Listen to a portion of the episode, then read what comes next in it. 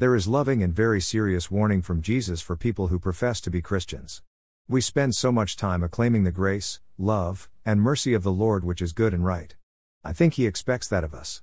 With that said, we should never forget our God is always completely Himself and does not change. This means that He must also be righteous, just, and all knowing. Not only that, jealous is one of His names. What does this mean to us? What does this have to do with our daily living, relationships, and attitudes? It means everything. It also explains why we go through trials. It is a matter of eternal life, eternal assignments, or eternal death. God's holy character is serious, and since Jesus and the Father share the exact characteristics, we need to think about what they expect concerning fruitfulness, specifically since they command us to produce. The Godhead is patient and long suffering with us so that none of the redeemed perish, but they are not casual about our development. Let's be clear we are not saved by performance, we are saved unto productivity. Before going further, I'd like to make one thing clear about the name jealous and the Lord's identity. We tend to apply our fallen emotions to God, which would be to bring him down to our level. The Creator has every right to expect creation to know where their source of life comes from since he reveals it to all, and, he is perfectly righteous in being angry when his exceeding greatness is attributed to anything created. What an insult it would be to accredit Michelangelo's skill in painting the Sistine Chapel to a one year old. How much more insulting is it to ascribe God's glory to things we make or cheapen it to a secondary priority? I am amazed that people rightfully copyright material and ascribe great worth to the authenticity of an original work of art, yet still disdain the notion that a loving God has the right to be jealous of his character, creation, and the covenants he makes to redeem the lost. This seems like ignorance at best and hypocrisy at worst. God values all of his creation. As far as humanity is concerned, he skillfully creates a unique spirit that is breathed into each embryo and he values the pricelessness of each soul. He also understands that we are human and prone to error, we sometimes have to learn through mistakes and grow in our understanding. Perhaps that is why God has been long suffering with us individually. If you follow this blog, you will see that the letter to the Romans has been heavy in my heart and mind for a couple of months now. Having just completed a study on the third chapter, I believe the Holy Spirit has led me to consider the Lord's planning before I move on to chapter 4.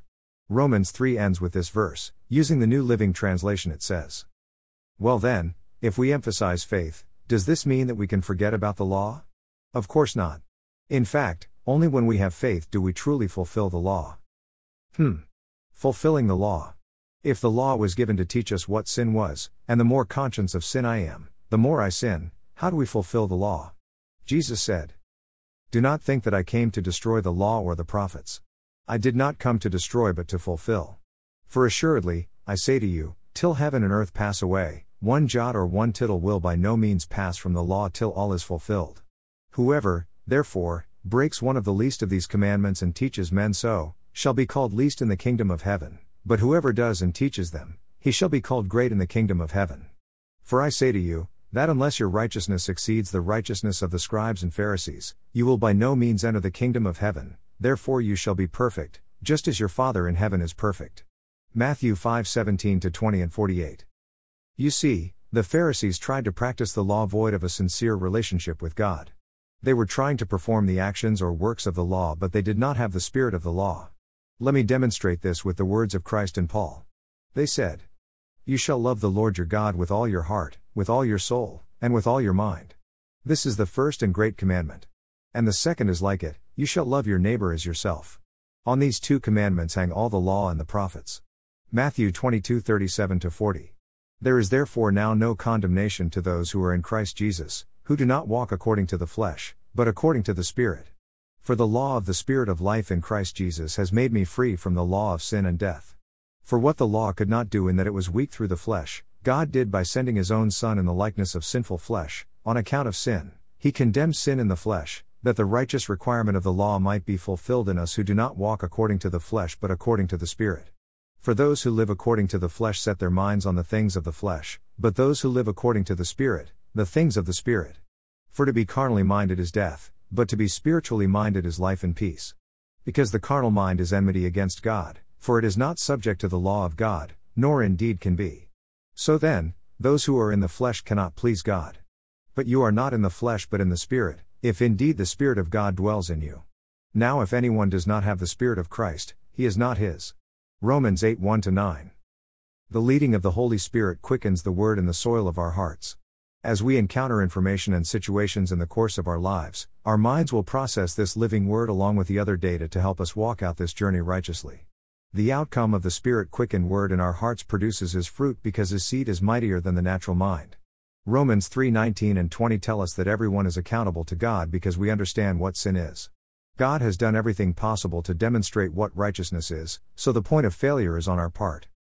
So, since he has done everything to save us and asked us to believe in his Son as the only requirement to gain eternal life, why shouldn't he expect to see the fruit of the Holy Spirit?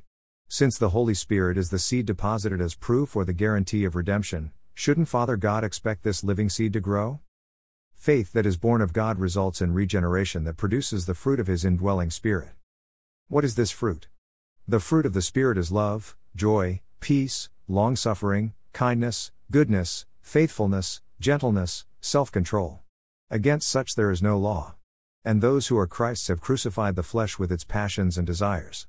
If we live in the Spirit, let us also walk in the Spirit. Galatians 5:22 25. I have heard people say fake it until you make it. If that is something occurring within churches, then there is a problem.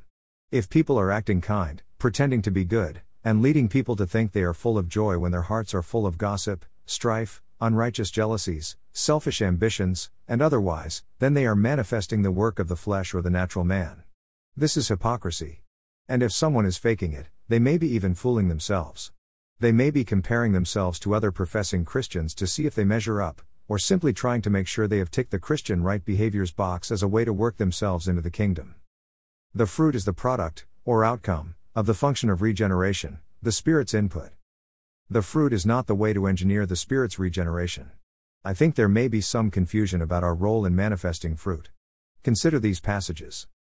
Therefore, as the elect of God, holy and beloved, put on tender mercies, kindness, humility, meekness, long suffering, bearing with one another, and forgiving one another, if anyone has a complaint against another, even as Christ forgave you, so you also must do. But above all these things put on love, which is the bond of perfection. And let the peace of God rule in your hearts, to which also you are called in one body, and be thankful. Let the word of Christ dwell in you richly in all wisdom, teaching and admonishing one another in psalms and hymns and spiritual songs, singing with grace in your hearts to the Lord. And whatever you do in word or deed, do all in the name of the Lord Jesus, giving thanks to God the Father through him. Colossians 3:12 17. Therefore, whatever you do, do all to the glory of God. 1 Corinthians 10:31.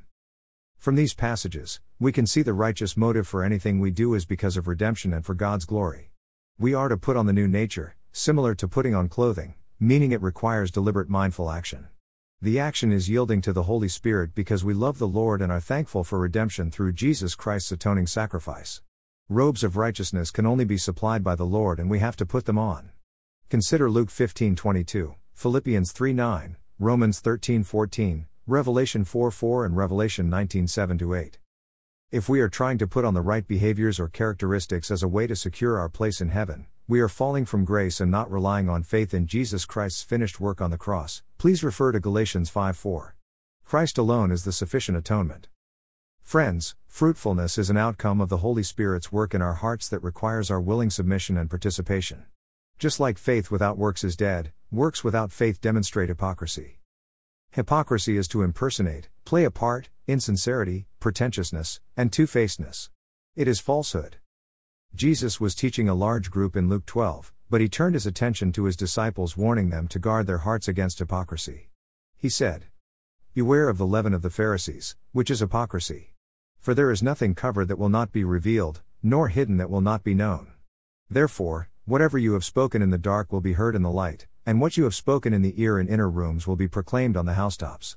Luke 12 1 3. In reading through Luke 12, we see Jesus teach us about the characteristics of the believer's life. Jesus explained that we need to be maintaining the right perspective on the preeminence of the Lord above any other human, this is the fear of the Lord refraining from worrying about the future because we know the one who holds all things together. Remembering God values his children more than the rest of creation, and so if we believe him, we will trust him. Preparing our hearts through watchfulness, anticipating the return of the Lord so that we do not begin to hurt one another and live solely to enjoy the moment. Professing Jesus as Lord regardless of any pressures from those with differing views, we are to guard our hearts against attitudes that are willing to blaspheme the witness of the Holy Spirit. Guarding our hearts against covetousness, which keeps us focused narrowly on this life's matters as opposed to eternity, and separating, or consecrating, our hearts unto God, knowing there will be a division from those who do not have the fire of God burning brightly. Jesus then summed up the teaching with the following verses Hypocrites! You can discern the face of the sky and of the earth, but how is it you do not discern this time? Yes, and why, even of yourselves, do you not judge what is right? When you go with your adversary to the magistrate, make every effort along the way to settle with him, lest he drag you to the judge, the judge deliver you to the officer, and the officer throw you into prison. I tell you, you shall not depart from there till you have paid the very last mite. Luke 12 56 59. The events of Luke 12 occurred sometime around 30 AD, which was in Jesus' final year of earthly life. So, at this point, Jesus had taught the crowds, the Pharisees, and the disciples for approximately 3 to 3.5 years.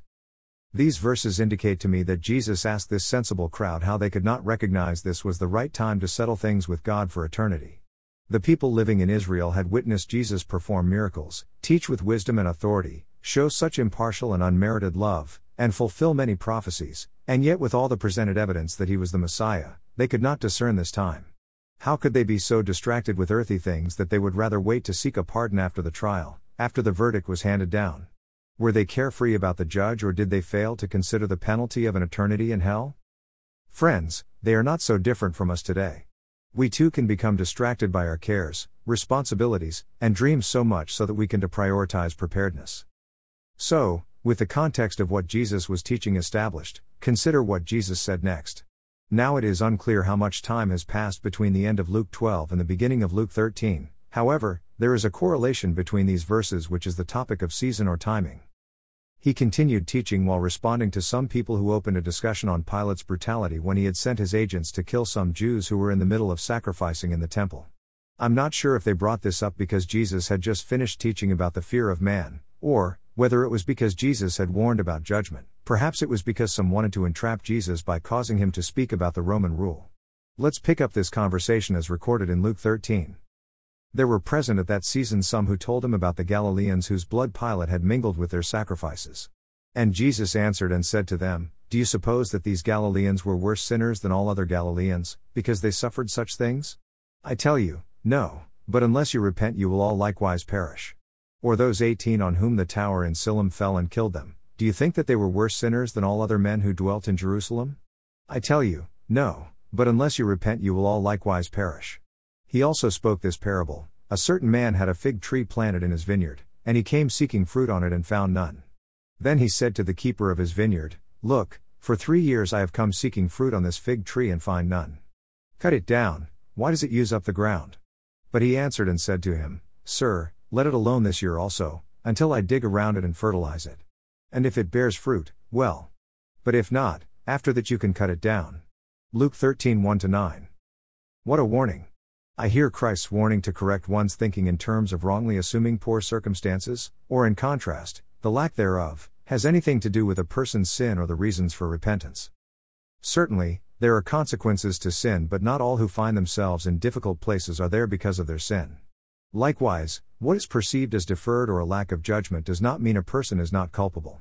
To top it off, Jesus made it clear that using life events to gauge one's righteousness is dangerous one might not realize that one ought to repent, and based on what he said a few sentences earlier, one should repent now. As it is written, Exhort one another every day, as long as it is called today, that none of you may be hardened by the deceitfulness of sin. For we have come to share in Christ, if indeed we hold our original confidence firm to the end. As it is said, Today, if you hear his voice, do not harden your hearts as in the rebellion. Hebrews 3:13 15 English Standard Version. Let us take a look at how the word repent is used in this passage. The original text has been defined in Strong's G3340 from the Greek word metanoeo as a present, active, subjunctive verb. The word means to change one's mind, to think differently, to reconsider morally, and feel compunction. Because the word is in the subjunctive mood, it expresses wishes, hopes, and desires. Therefore, in this passage, repent is an action that one is continually and willingly taking beyond the original initiating act. Scripturally, Repentance is to change one's mind for the better, enthusiastically to amend with loathing one's past sins. It involves turning away from sin, with remorse for it, and moving in the direction of God, with hope, which is the right condition to receive God's forgiveness. Within this multitude of people gathered to listen to Christ, there would have been a range of people with varying degrees of heart positions hypocrites, impenitent, curious, believers, and so on. Contextually, Christ's warning to everyone was to stop focusing on all the events of life and redirect one's heart and mind to be right with God, which requires a continual state of repentance. Living in a place of repentance is not a once and done activity, and yes, there is an initial and definite turnaround, an evident change. Our minds are prone to wander or drift, and our hearts can desire many things. Whatever your heart desires the most, it will pursue above what you desire least. Jesus said in the prior chapter Seek the kingdom of God, and all these things shall be added to you. Do not fear, little flock, for it is your Father's good pleasure to give you the kingdom, for where your treasure is, there your heart will be also. Verses 31 to 34. After Jesus told us to set our hearts on the kingdom of God, he proceeded to contrast a faithful servant with an evil servant. Peter asked whether the parable was intended to be for the disciples or a broader audience. Jesus responded by saying, A faithful, sensible servant is one to whom the master can give the responsibility of managing his other household servants and feeding them. If the master returns and finds that the servant has done a good job, there will be a reward. I tell you the truth, the master will put that servant in charge of all he owns. But what if the servant thinks, My master won't be back for a while, and he begins beating the other servants, partying, and getting drunk? The master will return unannounced and unexpected, and he will cut the servant in pieces and banish him with the unfaithful. And a servant who knows what the master wants, but isn't prepared and doesn't carry out those instructions, will be severely punished. Luke 12:42 47 from the New Living Translation. Approximately 30 years later, Peter wrote, But the end of all things is at hand, therefore be serious and watchful in your prayers. And above all things have fervent love for one another, for love will cover a multitude of sins. Be hospitable to one another without grumbling. As each one has received a gift, minister it to one another, as good stewards of the manifold grace of God. If anyone speaks, let him speak as the oracles of God. If anyone ministers, let him do it as with the ability which God supplies, that in all things God may be glorified through Jesus Christ, to whom belong the glory and the dominion forever and ever. Amen. 1 Peter 4 7 11. Having served the Lord for approximately 30 years after Christ's ascension, Peter still maintained that we need to be serious and watchful for the Lord's return because there is too much to gain and too much to lose.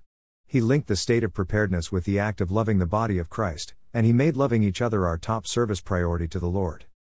When we love Christ, we love what he loves and we hate what he hates, which is the sin that destroys his creation.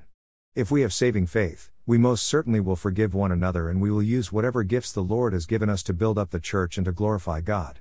Yes, everyone in the body of Christ has been given a gift for the body. We will manifest the fruit of the Spirit and we will willingly serve the kingdom in some capacity. Refer to 1 Corinthians 12:7. This brings me back to the parable of the barren fig tree in Luke 13 and the warning of recognizing the time in Luke 12. Throughout Scripture, Israel has been symbolized as a planting of the Lord. As it relates to Israel, the mention of the vine pertains to spiritual blessings, the fig tree to national privileges, and the olive tree to religious honors. These symbols can be a separate study on their own. That said, chapters 3, 9, and 11 of Romans teach us that the calling and blessings of Israel serve a noble purpose, including the salvation of people from every nation. So, let's think about this barren fig tree to see what application can be made to every believer. Jesus instructed the group that repentance, an initial turning from sin and then a continued hatred of sin, is necessary to be spared from eternal destruction. Then he echoed the fig tree spoken of in Isaiah 5 within the parable in Luke 13. A pupil of the law would understand that in Leviticus 19:23 25, newly planted trees were not to be harvested for the first 3 years, but in the fourth year, the Lord expected the fruit to be offered up to the Lord. After that, they were free to eat from the harvest. Here in Luke 13, it was nearing the end of the third year of Christ's earthly ministry, and the nation of Israel had not accepted him as their Messiah despite all the evidence. How long does God wait to see fruit in our lives? What does He have to do to bring us to maturity? Well, in this parable, the Lord is warning they are coming near the point of being cut down, the fourth year is approaching. The Lord is also showing that He is gracious and will give the fig tree another chance, but it will not be an indefinite stay. Indeed, the Lord is not done with the nation of Israel. Jesus said, O Jerusalem, Jerusalem, the one who kills the prophets and stones those who are sent to her. How often I wanted to gather your children together, as a hen gathers her brood under her wings, but you were not willing. See. Your house is left to you desolate, and assuredly, I say to you, you shall not see me until the time comes when you say, Blessed is he who comes in the name of the Lord. Luke 13:34 and 35. John the Baptist also warned that repentance was due and that judgment was coming. He said, Therefore bear fruits worthy of repentance, and do not think to say to yourselves, We have Abraham as our father. For I say to you that God is able to raise up children to Abraham from these stones. And even now the axe is laid to the root of the trees. Therefore every tree which does not bear good fruit is cut down and thrown into the fire. I indeed baptize you with water unto repentance, but he who is coming after me is mightier than I, whose sandals I am not worthy to carry. He will baptize you with the Holy Spirit and fire. Matthew 3 8 11. The Lord is faithful to his word, and for God's glory, the nation of Israel will be saved. In the interim, there is a season called the age of grace or the church age. This is the acceptable time for anyone, Jew and Gentile, to come to the Lord for salvation. There will come a time when this door will close. It is written, For I do not desire, brethren, that you should be ignorant of this mystery, lest you should be wise in your own opinion, that blindness in part has happened to Israel until the fullness of the Gentiles has come in. And so all Israel will be saved, as it is written, The deliverer will come out of Zion, and he will turn away ungodliness from Jacob, for this is my covenant with them, when I take away their sins. Romans 11 25 27. In the parable, the keeper wanted the owner to give the tree another chance. He said, I will dig around it and fertilize it, and then next year you can decide. Friends, our Lord is gracious to give us time to produce the fruit of the Spirit, and, our lives demonstrate what type of tree we are. Will we produce wild grapes spiritually? Will we be barren with nothing but leaves that profess to be a fig tree?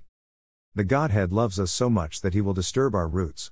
He will dig deep into that which surrounds every root and then He will apply fertilizer. It may smell like and look like manure. It is wrong to assume that trials are a result of sin.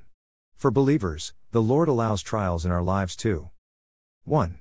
Glorify God by producing the evidence of the manifold wisdom of God to the angelic, He makes us overcomers. 2. To prove that we are in Christ and the Holy Spirit is in us. 3. Prevent us from falling into a pattern of sin, or making a critical error. 4. Discipline for known sins that we need to turn away from. 5. Humble us and steer us away from pride. 6. Build faith that will cause more growth. 7. Train us to be more obedient just as Christ sanctified himself. 8. Equip us to comfort and strengthen others. We are so often trying to pray away our trials, and honestly, I've been known to do that. Why not? James 4 talks about not having because of not asking. But it also says that when you ask and do not receive, because you ask amiss, that you may spend it on your pleasures. James 4 3. We do enjoy our comforts. God wants to bless us and give us abundant life, but not at the price of losing what Christ died to purchase. This parable also teaches us that God places time limits on development. There is a time for felling trees, and uselessness is the indicator that it is time to be cut down. There is an appointed time to give an account, and no one knows their time. He who is often rebuked, and hardens his neck, will suddenly be destroyed, and that without remedy. Proverbs 29:1. For while we are still in this tent, we groan, being burdened, not that we would be unclothed, but that we would be further clothed, so that what is mortal may be swallowed up by life. He who has prepared us for this very thing is God, who has given us the Spirit as a guarantee, so whether we are at home or away, we make it our aim to please Him. 2 Corinthians 5 4, 5 and 9 English Standard Version. Friends, let us not presume and be wrong. Let us rest fully on the grace of our Lord Jesus Christ, knowing that our works are worthless. Let us yield to the work of the Holy Spirit in our lives and be thankful for God's goodness during our times of testing. Let us learn to sincerely pray like the writer of this passage. Every word of God proves true. He is a shield to all who come to him for protection. Do not add to his words, or he may rebuke you and expose you as a liar.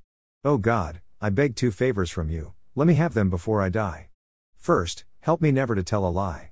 Second, give me neither poverty nor riches. Give me just enough to satisfy my needs.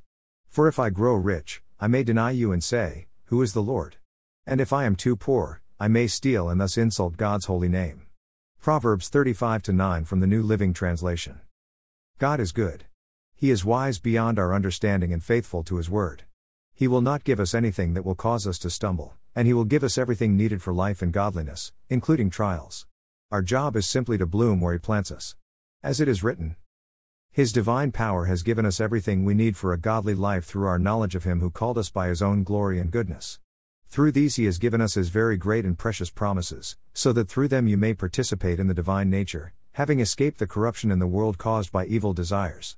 For this very reason, make every effort to add to your faith goodness, and to goodness, knowledge, and to knowledge, self control, and to self control, perseverance, and to perseverance, godliness, and to godliness, mutual affection, and to mutual affection, love.